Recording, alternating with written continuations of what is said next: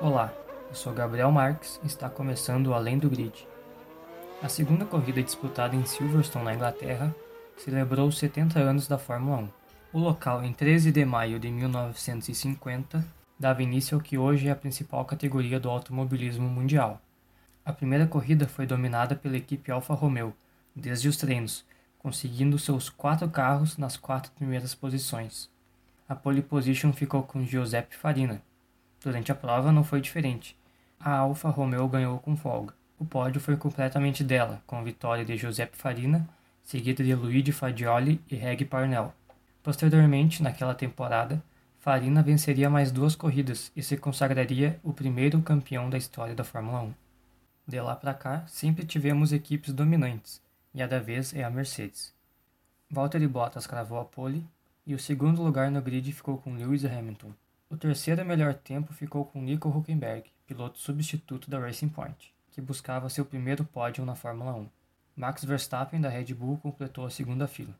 A Renault de Daniel Ricciardo foi uma das surpresas, largando em quinto, seguido de Lance Stroll, Pierre Gasly com um bom sétimo tempo, Leclerc da Ferrari foi oitavo, Alexander Albon e Lando Norris completaram as dez primeiras posições.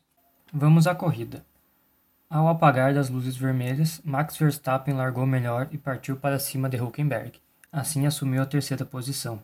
Bottas e Hamilton mantiveram suas posições iniciais. Na tentativa de também ultrapassar Hülkenberg, Daniel Ricciardo acabou perdendo o quinto lugar para Stroll, da Racing Point. Vettel, que largou em 11 após a punição de Ocon por atrapalhar a volta de Gasly no treino classificatório, rodou logo na primeira curva, comprometendo em muito sua corrida. Com os pneus um nível mais macio do que na semana passada, era esperado uma prova com mais de um pit stop, e foi assim que aconteceu com boa parte dos pilotos. Albon parou logo na volta 6 para trocar seus pneus médios por duros. Na volta seguinte, Gasly e Giovinazzi pararam para fazer a mesma escolha. Vale ressaltar que a corrida deste domingo foi vencida na estratégia. No pelotão da frente, Bottas e Hamilton pararam nas voltas 13 e 14 para colocarem pneus duros. Verstappen assumia a primeira colocação com seus pneus duros, os quais largou, o único com este composto entre os 10 iniciais. Ele aguentou até a volta 26, quando fez sua primeira parada. Ao deixar os boxes, já estando na volta 27, Verstappen saiu muito próximo a Bottas e ultrapassou sem muita dificuldade. Pulamos para a volta 32. A equipe Red Bull, ao perceber a movimentação da Mercedes, que chamaria Bottas para os boxes novamente, também chamou Verstappen numa estratégia defensiva contra o finlandês da Mercedes. Com 11 voltas para o fim, Hamilton vai para os boxes pela última vez. Ao sair em terceiro e a 10 segundos do líder, a vitória ainda era possível, mas o inglês demorou algumas voltas para ultrapassar Bottas, numa disputa na qual a Mercedes não interferiu, apenas pediu cuidado para os dois pilotos. Assim, Verstappen recebeu a bandeira quadriculada em primeiro, quebrando a sequência de quatro vitórias da Mercedes. Hamilton e Bottas completaram o pódio. Contrariando as projeções da Pirelli, três pilotos fizeram apenas uma parada, e foi assim que Charles Leclerc conseguiu a quarta colocação. Albon foi o quinto, Stroll o sexto, à frente de Hülkenberg, após uma estratégia um tanto controversa da Racing Point. Nico Hülkenberg chegou a dizer que teve problemas com vibrações nos seus pneus, que acabou impedindo mais uma vez dele alcançar o sonhado pódio que ele ainda não teve na Fórmula 1. Muito se especulou que a Racing Point quis favorecer o Stroll, que é filho do dono da equipe, Lawrence Stroll, além dele ser um piloto titular, diferente do Huckenberg, que está apenas substituindo o Sérgio Pérez, que está com Covid-19. O que se entende que a Racing Point preferiu que o Stroll terminasse à frente e assim conseguisse mais pontos, já que os pontos do Huckenberg dificilmente farão diferença no campeonato de pilotos, embora ainda no campeonato de construtores, esses pontos que o Huckenberg ganhou serão somados à equipe. Um outro fator é que neste final de semana a Racing Point perdeu 15 pontos né, do Mundial de Construtores pelo fato dela ter copiado uh, em algumas partes o carro da Mercedes do ano passado.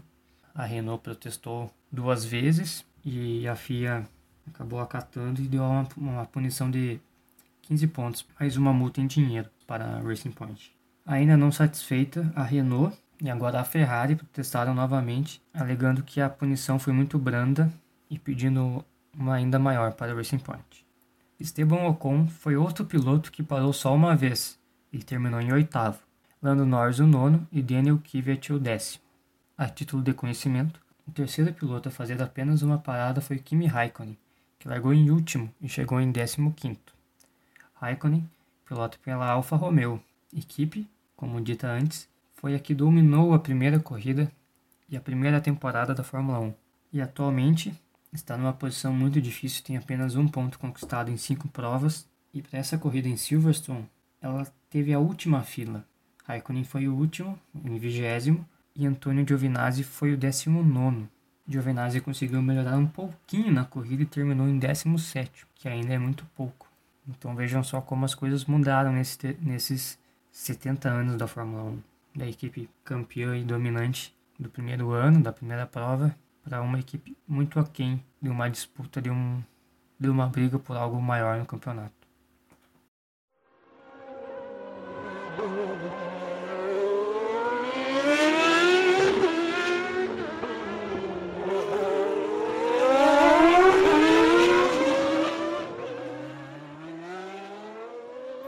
Após cinco corridas, a classificação do Mundial de Pilotos ficou assim: Lewis Hamilton lidera com 107 pontos, Max Verstappen é o segundo com 77, Valtteri Bottas é o terceiro com 73, em quarto vem Charles Leclerc da Ferrari com 45, tendo resultados impressionantes para o carro da Ferrari neste ano, e em quinto vem Lando Norris com 38. O Mundial de Construtores ainda tem a Mercedes liderando com 180, a Red Bull é a segunda com 113 a terceira é a Ferrari com 55, com boa parte desses pontos conquistada pelo Charles Leclerc. A McLaren é a quarta com 53 e a Racing Point, mesmo tendo subtraído 15 pontos do total, está com 41 e é a quinta. A Renault que protestou contra a Racing Point é a sexta com 36. No próximo final de semana teremos novamente uma corrida a ser disputada, desta vez será na Espanha, em Barcelona, na Catalunha, que será a sexta prova do calendário. Ainda há uma dúvida se realmente será realizada em questão das liberações, das situações do Covid-19 na Espanha, e até se levantou a possibilidade de Silverstone receber uma terceira corrida. Acredito que ao longo da semana, certamente, certamente isso será definido pela FIA. Esse foi o Além do Grid de hoje. Semana que vem estaremos de volta com o resumo do que aconteceu no Grande Prêmio da Espanha de Fórmula 1. Até a próxima. Tchau.